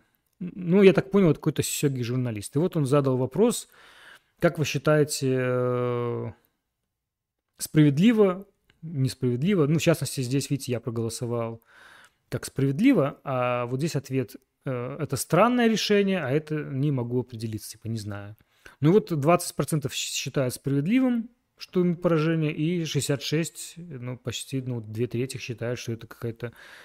что несправедливо. Ну, не знаю, вот как вот ваше мнение. Ну, я, с одной стороны, конечно, считаю, ну, в том числе, как и организатор многих турниров, считаю, что нарушение каких-то правил, ну, наверное, если ты нарушаешь, то, ну не надо нарушать. Это все-таки вполне себе с этой точки зрения справедливо. С другой стороны, ну, наверное, понятно, что игрок в партии просто забыл, отвлекся. Ну, наверное, в каких-то случаях, и в том числе я как организатор и часто как судья иду навстречу каким-то игрокам, ну, подсказываю, что они вот сейчас что-то нарушают. Наверное, надо это прекратить делать и, ну, то есть попросить, ну, опять же, наверное, можно было попросить Сато, сказать, попросить его надеть маску, а не ждать целый час, чтобы потом его наказать. Я не знаю, друзья мои, как здесь нужно правильно поступить. Мне кажется, что второй вариант вполне себе допустим. То есть, с одной стороны, наказание справедливо, с другой стороны, поведение какое-то странное. Ну, ждать час, чтобы потом наказать, ну, я не знаю, честно говоря. Как вы думаете? Вот напишите в чате, напишите в комментариях, кто смотрит в записи, ваше мнение. Справедливо был наказан Сато Амахико. Я не думаю, что он там сильно возмущался. А что он мог сделать? Ну, формально-то. Очень многие там публиковали... Сейчас я покажу, как это выглядело. Ну вот. Какие-то... Там, как это было записано в правилах, ну, наверное, здесь написано, что нельзя играть в маске. В том числе прямо разошлись в соцсетях вот эта фотография листика, который на входе в эту комнату игровую, там по пунктам, я здесь не знаю, но здесь точно написано, что в маске, наверное, да. То есть, ну, есть такое правило. Ну, соответственно, да, нужна маска. Но при этом мы точно знаем, что когда игроки пьют, они так маску снимают и пьют. Ну, наверное, в этот момент маска снята, да. Ну, то есть я к тому, что, наверное, можно было бы как-то попросить его надеть, предупредить его. Ну, еще раз, вот ваше мнение, пишите. Ну, вот такой инцидент случился в мире сёги. Ну, вот, как мы видим по этому опросу, мне кажется, он достаточно презентативный. Тут в основном люди считают, что не очень справедливо с Сато Амахико поступили, но вот как есть. Так, идем дальше. Вот видите, какие бывают истории в мире сёги. Ну, еще поговорим, может быть, немножко отвлечемся не о сёге. Ну, в общем, тоже достаточно бурные дискуссии вызвал Илон Маск. Сейчас поговорим о Илоне Маске, друзья мои.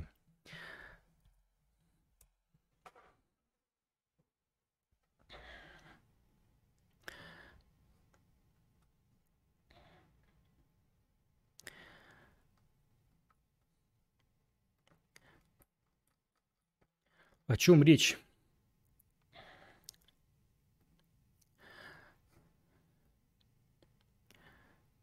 Я не буду касаться подоплеки всей. Ну, скажем так, Гарри Каспаров, я думаю, знаете, кто Гарри Каспаров, легенда мира шахмат. Не помню, какой по счету там чемпион мира, честно говоря, но легендарный игрок, легендарный чемпион мира. Ну, вы знаете, там он ушел в политику. В общем, он что-то там покритиковал, давайте так скажем. Он покритиковал Илона Маска, а Илон Маск в ответ сделал такое больное замечание. Давайте покажу, что же там ответил Илон Маск. Ну, прямо его твит, собственно, да, вот он. Он написал: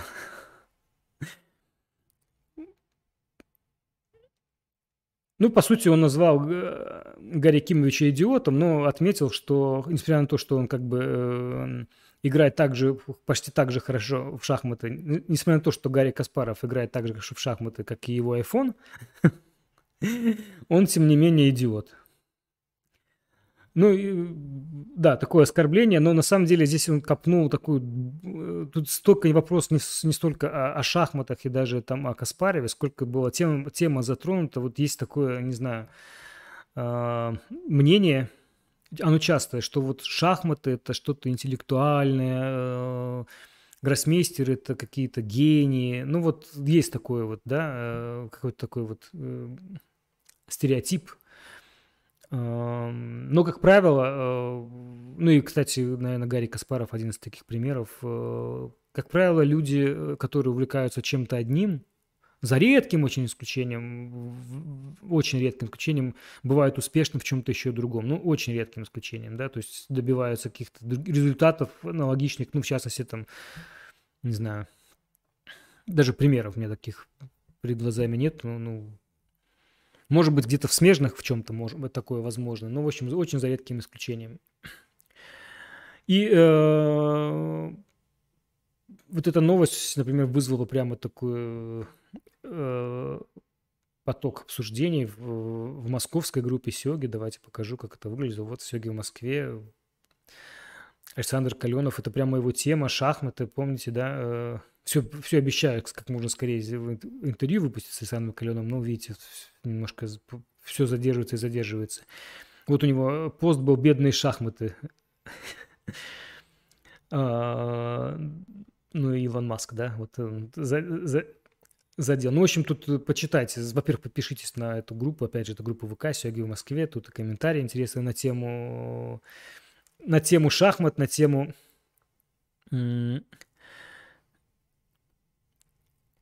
о пользе шахмат, о том, насколько шахматы полезны, там, не знаю, развивают мозг и прочее. Вообще, это такая. Я, честно говоря, сейчас бы не хотел, наверное, затрагивать это. Пару моментов только скажу, как мне кажется. которые, ну, я думаю, во-первых, шахматы – это абстрактная игра в целом, и есть такое заблуждение, когда, не знаю, у людей, я просто вот этот момент затрону, что шахматы, там, допустим, там есть такое умение, развивают, там, например, абстрактное мышление, да, вот абстрактная игра – это без вариантов, соответственно, оно как-то развивает абстрактное мышление. Но я вот просто хочу сообщить тем, кто так думает, что… Вообще абстрактное мышление это примитивное мышление, это базовое мышление человека. То есть в этом-то и успех настольных игр, вот подобного рода шахматы, там, не знаю, сёги и прочее, в том, что абстрактное мышление это свойственно Homo sapiens, оно свойственно даже ребенку. То есть это вообще базовое, так, это фишка человека, давайте так скажу. Умение абстрактно мыслить. Его не надо развивать специально, это все люди умеют. Ну, то есть именно поэтому абстрактные игры, они даются и маленькому ребенку, и, там, не знаю, и человеку, который уже там в старческом маразме, потому что по силам понять, о чем идет речь. Ну, то есть и правила освоить, и что происходит, и вот абстрагироваться от этого всего, да. То есть бывает так, что в некоторую деятельность нужно прям погрузиться и много знать, и много иметь некий опыт, да, в этом. Так вот, в чем преимущество абстрактных игр и успех в этом? Почему они так популярны? Именно потому, что они как раз абстрактные, потому что они задействуют базовые, скажем так, базовый тип мышления человека. Вот и об этом я хотел сказать. Что касается, что там приобретаются какие-то навыки и прочее, сейчас не то чтобы там антиреклама будет сейчас логических игр, тем более я один из тех, кто увлекается и пропагандирую, и показываю, насколько сёги классная и хорошая игра, но я просто хочу, чтобы вы четко понимали, что почему, скажем так,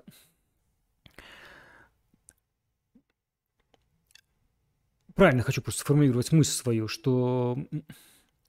Сёги – это игра, в первую очередь, да, и, наверное, играя в сёги, вы, приобретая опыт игры в сёги, вы в первую очередь получаете опыт в сёги, который вам пригодится, скорее всего, только в сёги. В чем его главное преимущество? Развивает ли оно там какое-то дополнительное там мышление? Давайте так, исследования были специфические. Наверное, это все-таки это умственная деятельность, это понятно. Но я думаю, что любая умственная деятельность, она не дает мозгу атрофироваться, скажем так. Она вся полезна. Ну, зарядка для мозга, она в принципе полезна. Почему я пропагандирую именно игры вроде шахмат, там, сёги в качестве вот такой зарядки для мозга? Потому что, на самом деле, они, скажем так, они игры, они… В них интересно, и этим интересно заниматься. То есть выбирая между… Ну, я, например, считаю, что не менее полезно там, языки учить, например, да, там, не знаю, выучить там, 15 языков. Это, поверьте, я думаю, и память будет развивать, и все что угодно, и похлеще, чем любая настольная игра. И полезно, да, ну, в жизни пригодится там знание языков. Но просто это тяжелее, реально тяжелее. Ну, не знаю, может быть, есть какие-то одаренные люди, которые там полиглоты, да, там выучили 5 языков, они поняли принципы, там 6-й выучили, 7-й выучили и так далее, и поехали. Но игра, здесь ты получаешь удовольствие от процесса. Соответственно, вот эта тренировка, она происходит с удовольствием. То есть в этом успех игр. То есть у тебя вот это решение вот этой вот некого задачки для ума, оно происходит в игровой форме. И в этом главное преимущество игр. То есть поэтому, выбирая из этих множества игр, я говорю, ребята, посмотрите, вот сёги, они, мне кажется, одна из лучших в этом плане игр, потому что в этой игре есть там вот какие-то такие свои фишки, свои механизмы, которые, ну, с точки зрения, опять же, большего разнообразия, что называется, да, вам ну, для вас, скажем так, да, это как зарядка, там не просто там гантели и турники, но еще и там пробежечка вам будет, да, в концовочке. Вы будете думать там на биоме, и ваш мозг будет напрягаться, потому что в сёге концовки наиболее самые счетные, самые такие сложные, да, то есть есть специфика игры, что вот в этот момент будет напрягаться мозг. То есть я не уверен, что как бы, от этого ваш мозг, там, вы сможете там решать какие-то другие задачи, не связанные с сёги, но в целом это, конечно, зарядка для мозга, ну, в каком-то смысле, да, ваш мозг нужно задействовать его, приходится. Ну так как это в игровой форме. И среди других игр у Сёги есть вот это преимущество определенное, касаемо именно механики игры, то вот я как бы за Сёги. Я, ну, в этой точке зрения, да. Но я не считаю, что какие-то другие, какая-то другая деятельность менее полезная, я имею в виду вообще не игровая. Ну, в любом случае, там, даже чтение книг, да, ну, ребят, ну, конечно. Вряд ли вам игра в Сёге там поможет без ошибок там текст писать, да, или что-нибудь там, или книжку написать. Ну, к примеру, он тоже вполне себе умственная деятельность. И куча других творческих деятельностей и тому подобное. Поэтому вот с этой точки зрения, мне кажется, что, ну, вот... Не знаю, что дополнить. То есть, я думаю, мы с мою уловили, что я хочу сказать. Ну, поэтому мнение о том, что если ты хорошо играешь в шахматы, в сёги, это значит, ты там умный, а кто плохо играет, значит, он дурак. Или там, не знаю, или кому-то... Или, значит, если он хорошо играет в сёги, значит, ему это дано, а кто плохо... Оба там типа занимаются. Одному лучше идет, второму хуже идет, значит, одному дано, второму не дано. Да нет. Не в этом дело совершенно, вот мое мнение, совершенно не в этом дело. Есть просто, ну, скажем так,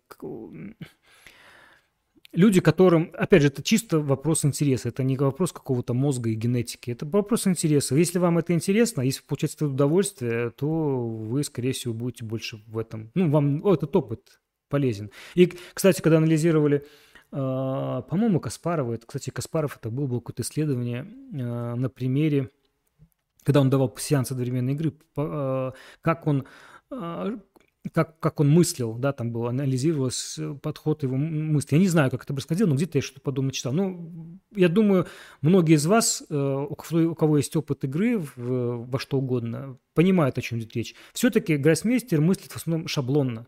Да, на базе своего опыта. Когда вот особенно ты играешь в сеансе с кем-то, ты действуешь так на базе своего опыта, не задумываясь особо, чтобы быстрее поймать соперника на ошибки. Ты его заводишь, ты примерно видишь, что происходит, ты понимаешь, где он может ошибиться. То есть, ну, это просто, это все на основе опыта.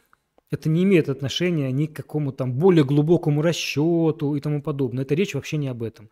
Условно, ну вот, это просто специфика игры. То есть,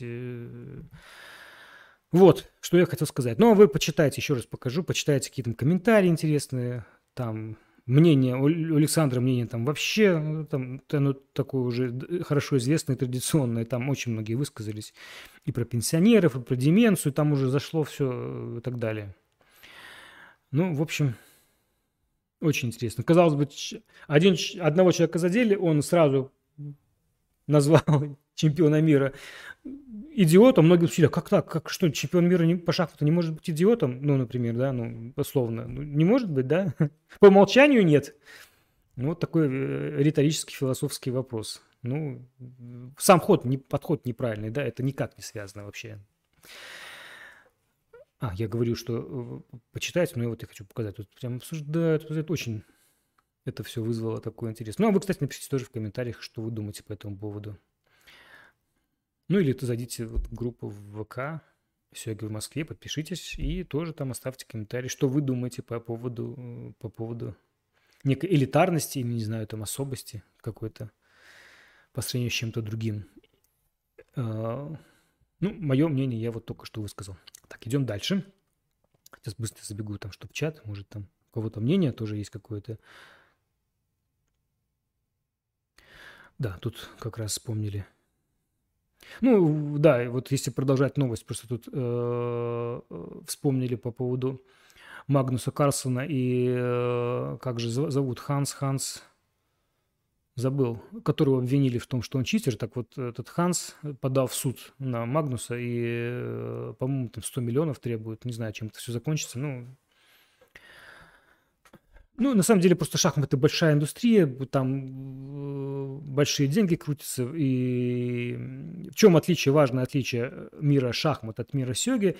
В том, что в сёги замкнуты исключительно на профессионалах. То есть на семье, давайте так скажем. Кто попал в семью, да, ну семья в таком варианте, то есть сёги ассоциация – это те же самые бывшие игроки, это все одни и те же люди, их мало, есть еще вот эти японские заморочки, связанные с этикетом, с традициями, которые тоже надо учитывать.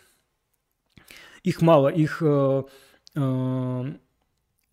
нет такого, что как в мире шахмат, что есть особенно какая-то вершина богатая и там тысяча гроссмейстеров, которые тоже хотят попасть в эту вершину и заработать каких-то денег. В сёге там достаточно в этом плане все справедливо. Ну, нет, нечестно в том плане, что сама система отбора, когда только там 8% из тех, кто хочет быть профессионалами, могут ими стать. Но они, по крайней мере, по понятным правилам происходят. Они связаны не с деньгами, а исключительно, да, вот с такими ограничениями возрастными и прочими. Но попав в эту систему, дальше ты уже действуешь там только от своих успехов.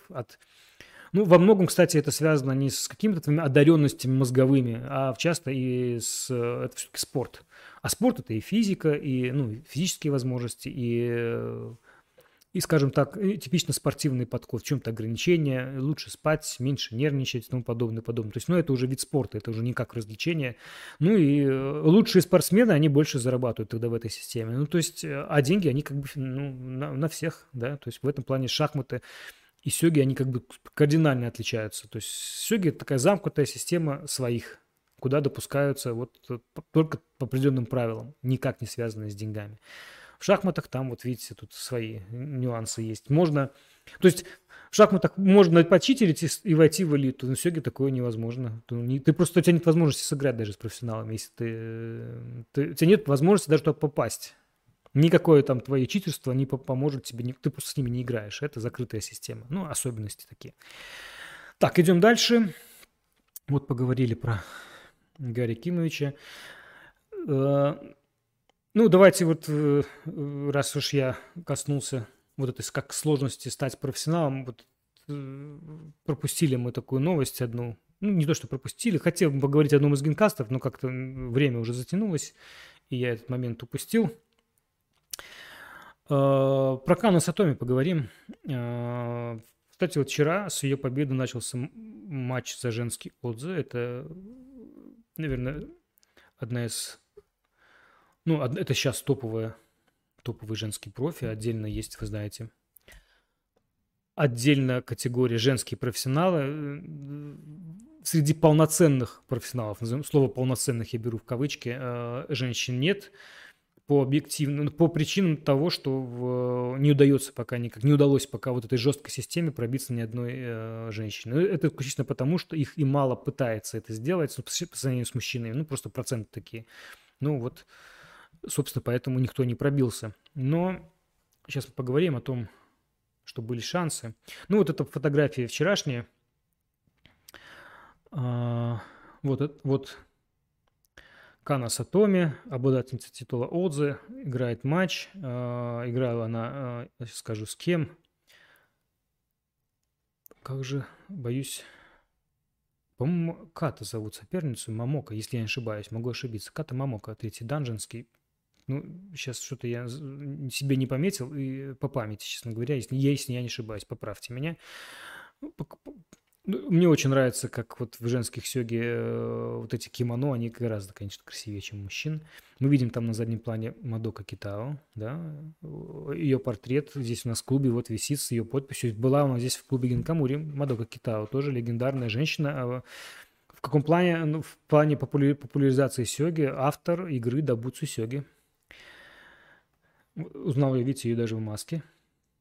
Она в качестве тут секунданта выступает в этом поединке. Если я не ошибаюсь, может, я в маске кого-то спутал, но очень похоже на Мадоку Китао, если, могу ошибиться. Все очень красиво, да.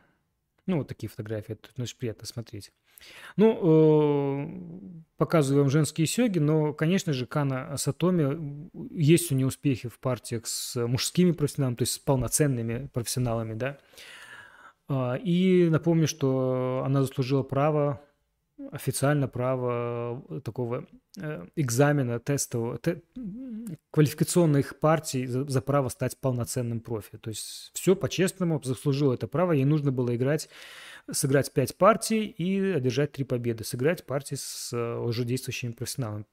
Но не знаю, как это сказать, так звучит, как будто даже все нормально. То есть ей в соперниках у нее были сплошные 4-е даны, то есть самые начальные. Но на самом деле 4-е даны это не позавидуешь. Молодые, проценты побед невероятные. Ну, в общем, есть особенность такая. И, конечно, не смогла. 3 поражения подряд. И вот, увы, последняя партия вот этого матча, ну, не матча, как сказать правильно, квалификационный отбор, давайте так назовем это, состоялся 13 октября, играла Кана Сатоми с Корияма Микио, это мне вообще незнакомый игрок, ну, тоже 4-й дан, сейчас покажу фотографии вам. И, увы, она проиграла, хотя, опять же, были шансы, чтобы выиграть. Болели за нее, по-моему, 500 тысяч зрителей даже смотрело.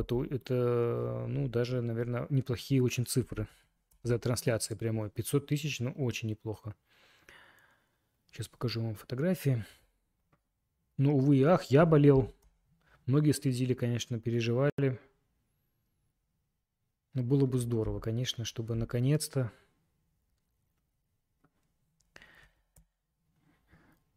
Мужскую компанию разбавила и очаровательная Кана Сатоми, звезда мира женских сёги, по праву заслужившая, ну, наверное, по праву заслужившая, чтобы быть уже среди, своей игрой в первую очередь, чтобы быть среди профи, но нет. Сейчас покажу фотографии. Так, ну вот был 3-й поединок, вот такая фишка была. Кана Сатоми, в соперниках совершенно неизвестный мне игрок, я еще раз говорю, Корияма Микио, это 4-й дан. Ну, профи, да, вот он прошел это сито, заслужил, это значит, ну, представьте, то есть, я еще раз хочу сказать, что вот 4-й дан, они порой посильнее будут многих там каких-нибудь 7-х, 8-х и некоторых 9-х данов, ну, опять же, специфика, потому что это игрок, который прямо вырвал право быть профи в этих боях среди 3-х данов, ну, а часто уже там 9-е даны где-то доигрывают, в каких-то там низших дивизионах особо ни на что не претендуют, играют там по 3 партии в год и всем довольны. Ну вот, а вот наиболее как бы опасные с этой точки зрения. Ну вот не повезло. Не знаю, почему были выбраны им такие соперники, мне неизвестно. Ну давайте посмотрим, что нам там в Твиттере по этому поводу, как это все выглядело. Начало поединка.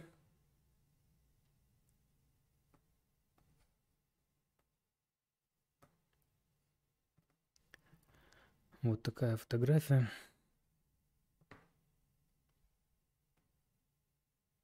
Ну, уже перед этим поединком, кстати, она проигрывала 2-0, и теперь у нее оставалось 3 партии, все нужно было побеждать. Ну, то есть тоже непростая задача, честно говоря. Уже даже вот такой, знаете, матчбол отрицательный, то есть, ну, говоря теннисным языком. Ну и вот, пожалуйста. Вот начинается партия, журналисты. Играла традиционно свою любимую накабишу Кана Сатоми. Но, ну вот мы видим уже 85-й ход. Не знаю, что это было за жест. Может, просто потянулся. Ну вот эта фотография, я думаю, из трансляции говорит о многом. И проценты говорят о многом, и, в общем... Ну, опять же, и были здесь шансы, и в прошлом поединке были неплохие шансы у Кана Сатоми, но нет. Не смогла она ничего поделать. Увы, я, честно говоря, не знаю, ну, по-моему, в интервью она говорила, что просто перегорела где-то, ну, что больше психологически. Наверное, это в основном... Часто это, наверное, основная вот такая проблема подобных квалификационных экзаменов, ну что вот ты вроде как бы и близко, а в то же время, ну вот попробуй ты это и сделай еще, к тому же. Ну, кстати, до этого уже было 3 таких, с 2005 года ввели это новое правило, до этого было вообще все жестко, до какого-то 26 лет ты не успеваешь попасть в профи, то есть стать этими 2.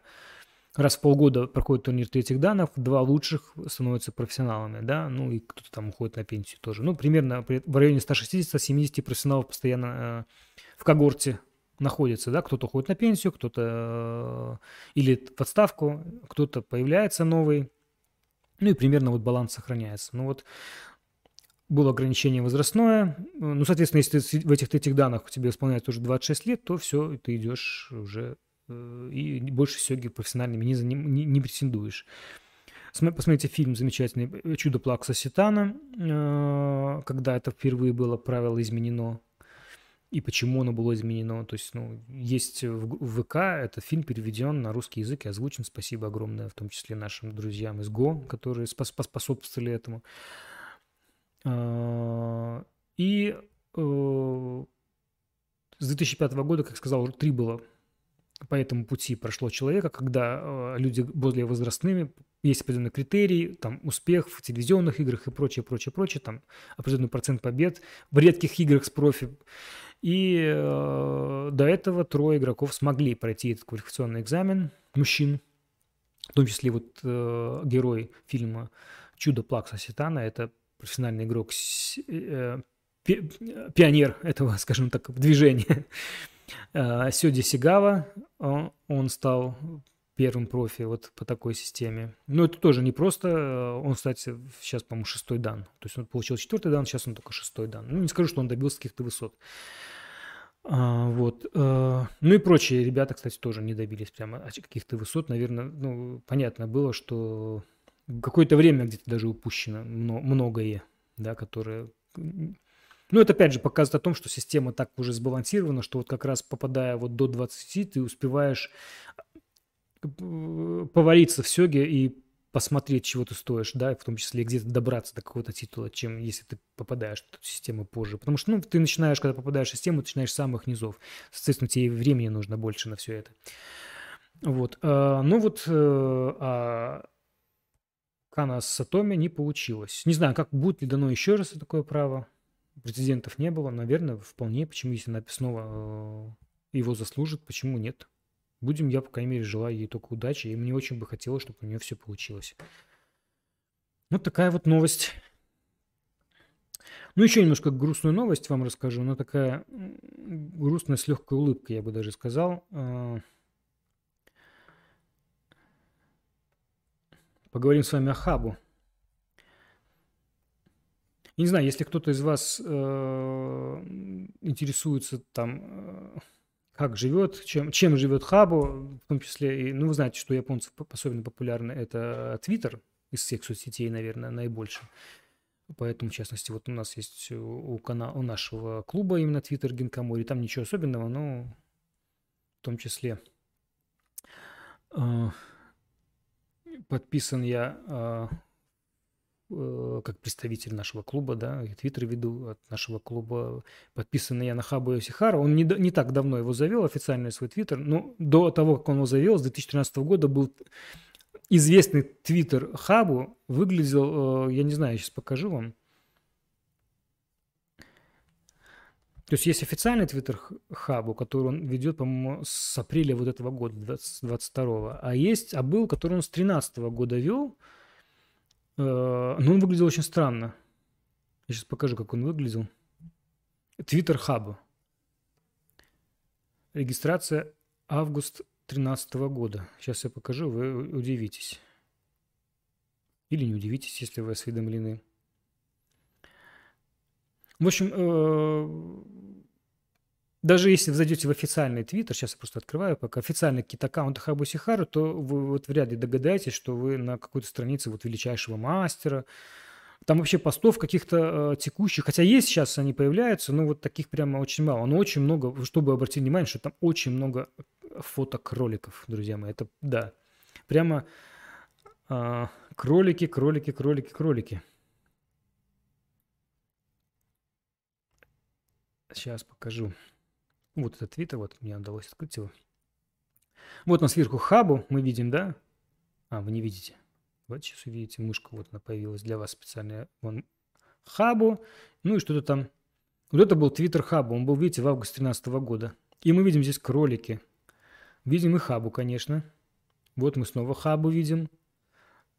Хабу. Ну, нет, есть сёги, друзья мои, есть сёги, никуда, но мы видим и кроликов.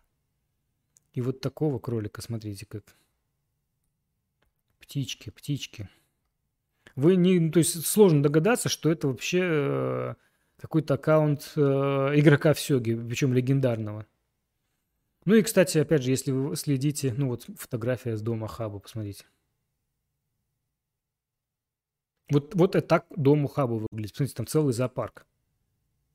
Видите? 24 октября. Какие-то статуэточки, видите. Ну, я сказал, помните, что грустная, немножко грустная новость у меня. В общем, у Хабу был любимый кролик, друзья мои, который, к сожалению, скончался. И Хабу об этом написал. Вот этого кролика очень много. Он такой, видите, вот. Сейчас покажу вам.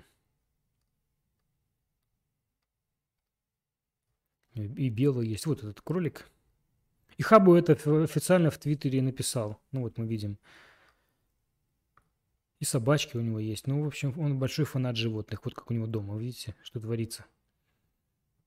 Вы сёги где-нибудь видите здесь на этих фотографиях?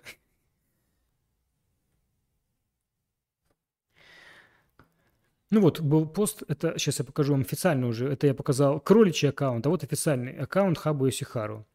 И вот он 30 сентября, вот такой был в официальном аккаунте Twitter Хабу Ёсихару, была ссылка на его кроличий аккаунт, да, я так условно называю, где он написал, что я перевел для вас, спасибо всем, кто любил нашу Юки, что 29 сентября в 5:30 утра вот Юки, к сожалению, не стало. И вот он пишет, благодарит всех, кто следил все это время за ним. Вот такой трогательный пост. Причем он на следующий день он играл какую-то партию даже. И даже, по-моему, я не помню, я там в посте написал.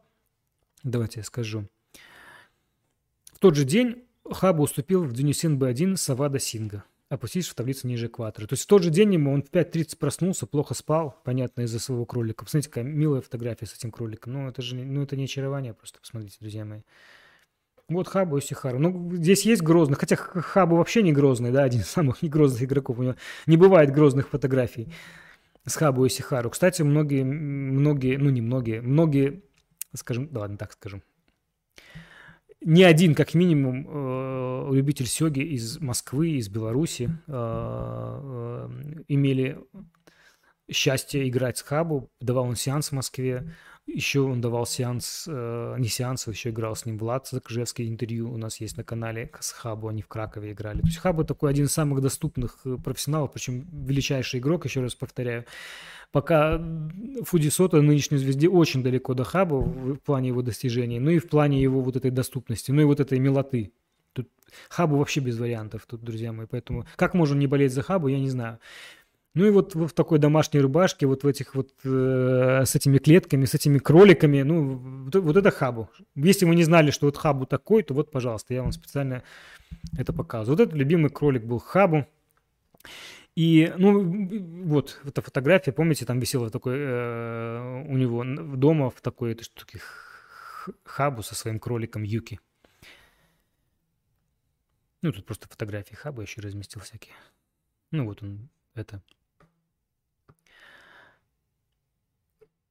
Ну и вот в тот же день ему пришлось вот играть еще и поединок, который он уступил, и вот в Б1 там немножко скатился. Но еще раз напомню, что вот уже после этого 29 сентября, вот уже прошел месяц, и Хабу сейчас и в Осе играет успешно, и в Кио играет успешно. Пожелаем ему вообще всяческих успехов, будем болеть за него. Ну, увидите, вот.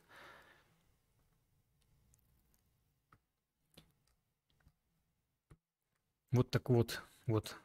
Ну, смотрите, не очарование, друзья мои. Ну, это Хабу Ёсихару, это величайший сегист, друзья мои. Ну, посмотрите, какие фотографии у него. Я как-то раньше, ну, не обращал на это внимания, но очень часто, когда про Хабу, там была фотография кролика. Знаете, как у Нагасэ Такуя фотография банана, он фанат бананов. Но вот почему-то был кролик, я не понимал, к чему, причем, может, какая-то, думаю, фишка японская. Ну вот, пожалуйста, потом выяснилось только, что называется. Вот такая вот новость, если вы вдруг не знали. Но с такой стороны Хабу Ёсихару. Так, перейдем к нашему чатику.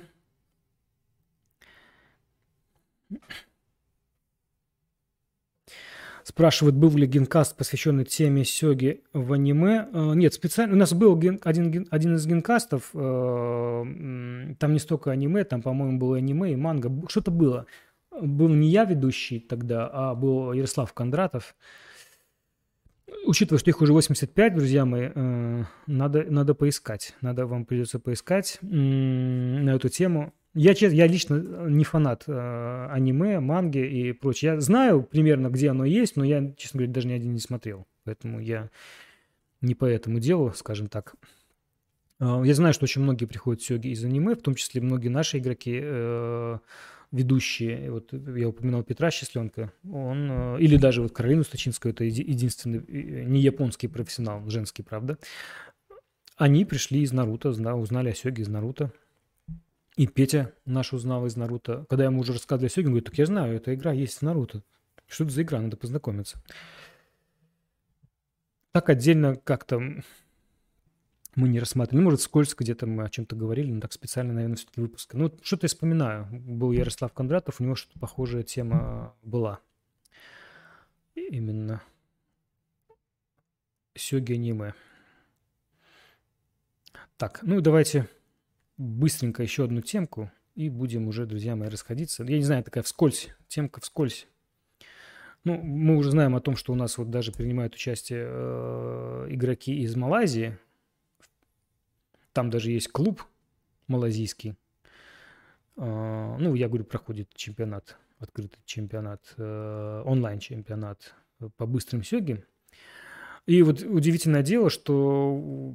сёги набирают популярность не только среди неазиатских стран, но это понятно, да. Среди неазиатских, как правило, у нас на первом месте там всегда шахматы какие-нибудь, тут какие-то сёги непонятные. То есть есть игра, которая похожая, да, но тут какие-то сёги. Но для меня всегда было удивление, когда сёги становятся популярны именно в азиатских странах, то есть где есть часто и свои какие-то шахматы азиатские. В том же вот есть большой клуб любителей сёги в Шанхае. Хотя сеансы, наверное, ну, возможно, одни из самых вообще массовых игр по количеству играющих в мире. Ну, просто по количеству китайцев, в том числе не только китайцев. Там и сеансы те же популярны во Вьетнаме, популярны в Малайзии, популярны где только не популярны. То есть это такая игра, которая вот как у нас шахматы, это сеансы, например, те же. Поэтому, когда я вот узнал, что и во Вьетнаме есть клуб, появился клуб любителей сёги какой-то, ну, давайте покажу, вот я твиттер, да. Вьетнам, друзья мои, тоже играет в сёги. Вьетнам сёги клуб. Я где-то тут хотел показать картинки, но вот смотрите, даже у них какой-то свой мини-доди там есть. Ну, вот видите. Я уверен, что во Вьетнаме, наверное, сеансы – это, наверное, номер один из шахматных игр, но, пожалуйста, никак, ну…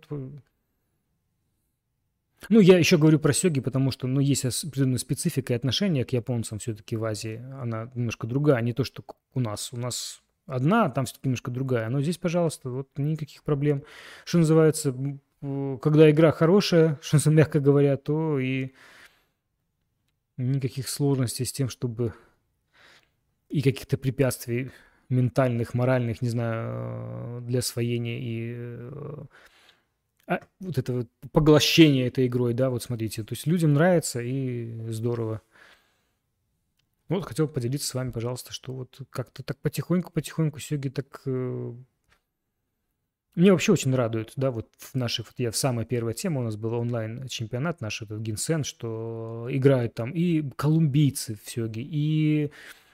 Понятно, что это как бы мы сами, что называется, совсем не японцы, игра это, ну, по сути, конечно, есть у нее специфика национальная, но для меня всегда было удивительно, что почему мы должны относиться к этой игре как какой-то именно японской. То есть, опять же, это вопрос об аниме. То есть я ее, честно говоря, не… Ну, мне очень нравится, как это выглядит в Японии, конечно же, да, то есть вот эта специфика, вот эти традиции. Ну, и много чего можно перенять у японцев, без сомнения. Там в качестве примера, опять же, организации японской ассоциации, как это все сделано, как профессиональные сёги устроены. Это прекрасные часто примеры для подражания и для перенятия этого опыта. Но в том числе не забывать, что это все-таки не… Несмотря на то, что игра придумана в Японии, то есть мы не обязаны в каком-то смысле все копировать и… не знаю, и относиться к ней как именно к японской игре. Это в каком-то смысле это уже теперь после глобализации, после появления этого интернета, когда это все стало открыто. Даже несмотря на то, что мы играем фигурками с японскими иероглифами, и в этом есть определенный смысл, почему мы так это делаем, не заменяем их на какие-то интернациональными. В этом есть логика, да, есть... Это понятно. Тем не менее, меня радует, что она становится такой более интернациональной, да, то есть даже не слово интернациональной, неправильно, более глобальной, такой, что играет, пожалуйста, Вьетнам, Колумбия, Австралия. И это не обязательно какая-то японская диаспора, как это было. То есть Бразилия, допустим, уже давно это, да, там в Бразилии большая японская диаспора, еще с конца 19 века, по-моему, там начала формироваться. Но, тем не менее, опять же, и Бразилия, и Северная, Южная Америка, и Азия, и Европа, понятное дело. Ну и вот мы тут скромно тоже, мягко говоря, в наших краях тоже играем, популяризируем и наслаждаемся замечательной этой игрой. Так, друзья, ну и последний анонс, наверное, перейдем к анонсам нашим. Так, это что касается сёги в мире. Такая рубрика у нас небольшая была. Ну и немножко анонсов коснемся. Приближается у нас, друзья, число 17 ноября. Это, во-первых, День сёги в Японии. Но еще так получилось, не случайно, но 18 ноября и клуб наш открылся. Тоже 5 лет уже прошло с этого времени. Но эта дата у нас не просто так клуб открылся. Традиционно 17 ноября у нас стартует матч «Серебряной короны». Один из наших больших титулов и внутренних, но мы надеемся, что когда-то оно выльется во что-то более большое. Главное, мы историю уже начали. И история, друзья мои, уже пятая будет такой матч. Вот я сейчас сижу, у меня здесь большой плакат, и вот я вижу первый матч «Серебряной короны». Вот он проходил в соседней комнате, у нас здесь в клубе. То есть уже такая своя история формируется. Пятый матч у нас грядет, друзья мои. Вот на фотографии вижу Максим Шапоров, Антон Старикевич играли. Вот тут первый матч. Максим Шапоров тогда победил. У нас есть... Где же он есть? Ну, сейчас давайте принесу, покажу, что у нас есть.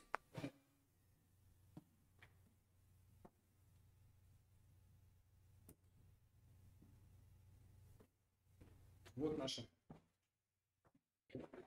Сейчас сфокусируется на мне. Вот наша эта корона, да? Видите, там вы... Сейчас я на себе. Стоп. Видно там, да?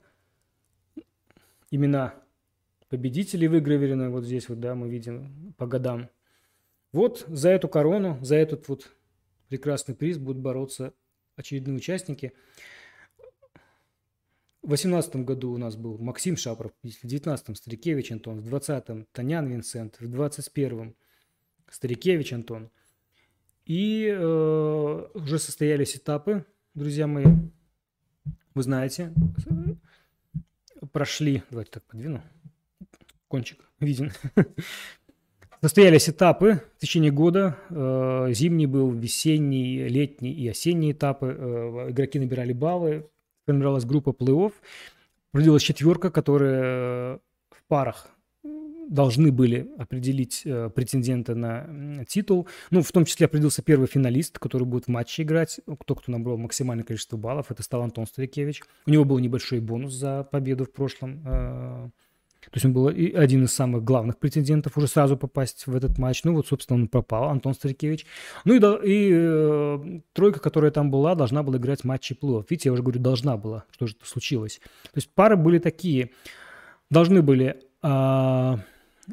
Женя Иглицкий, 3-е место он, по-моему, занял, играть с Петей Щасленком, который 4-е место итогово занял. Там у нас в турнире, давайте я покажу. Что-то я рассказываю и не показываю, друзья мои. Не годится. Так у нас не годится. Сейчас покажу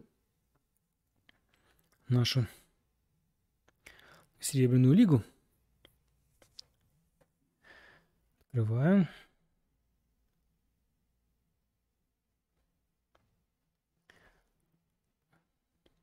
Вот у нас этапы. Зимний турнир, да, мы видим тут 24 участника. Весенний турнир. 26 участников, летний турнир, все в этом клубе у нас вмещалось, 23 участника, включая, видите, тут топов, друзья мои, Винсент, Танян, Марцев, Иван, Лысенко, это я, попал, не в топ, но попал, Сергей Корчицкий, Титов Денис, международные у нас состав. И вот это у нас летний турнир, и вот осенний турнир. Состоялся он не так давно, 15-16 октября.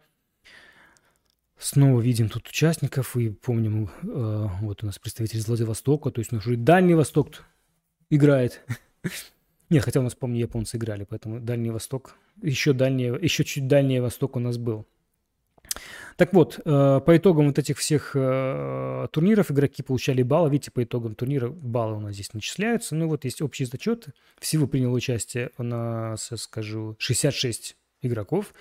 Ну и вот четверка сформировалась, которая претендентов на эту нашу корону, нашу главный этот приз. Антон Старикевич набрал 144 балла. Он сразу попадает в этот матч до 2 побед. Ой, до 3 побед, что-то говорю. Ну и вот троечка. Петр Щасленок должен был играть с Женей Иглицким, и победитель этой пары должен был играть с Винсентом Таняном, чтобы определить второго финалиста. Но что произошло, друзья мои? Произошло то, что, во-первых, Женя Иглицкий попал в армию, соответственно, он не может принять участие, отказ. А Петя Щасленок вчера мне подтвердил, что никак не сможет приехать из Польши в нужные сроки, и также вынужденно дает отказ. Хотя очень хотел, хотя мы даже предварительно даже согласовывали с ним даты, но увы и ах, вот Петя сейчас смотрит, еще раз, увы и ах, полуфинального поединка не случится. И сразу у нас будет финальный матч. Антон Старикевич, Танян, Винсент, очень сочный, очень интересный, как в прошлом году, друзья мои. Давайте посмотрим, как было в прошлом году.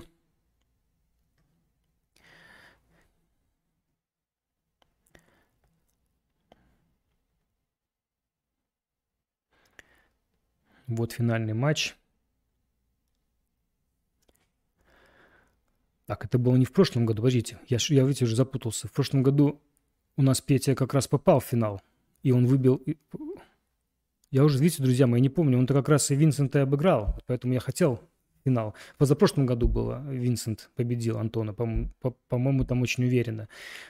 И вот повторение, наверное, учитывая, что Петя не приедет, у нас не будет повторения прошлого года, но может случиться повторение позапрошлого года. Тут многое зависит, скажем так. Поэтому ожидаем, ну, вот это прошлогодний наш финальный матч, ну и ожидаем уже 17 ноября первый поединок вот здесь, в клубе. Ждите, начинаем. Ну и потом, да, ближайшие выходные продолжения. Очень интересные партии, очень интересный матч.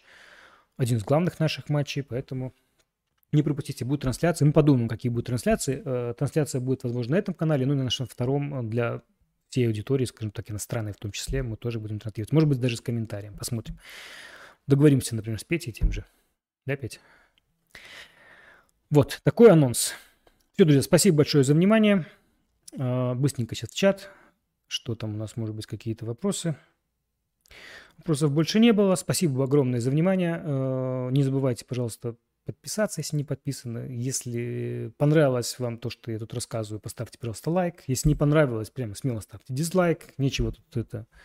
Прокомментируйте только тогда, пожалуйста, что не понравилось, что нужно поменять. Может, ведущего, может, там, ну, пободрее, может, что-то другое, не знаю. Что-нибудь рекомендуйте, друзья мои, чтобы мы тут это как-то чего-то там пытались. Ну, а я... прощаюсь. До скорого. Скоро увидимся. Посмотрим. Скорее всего, в четверг, как обычно, друзья мои. Поэтому увидимся. До новых встреч. И, как обычно, играйте в сёги. Пока.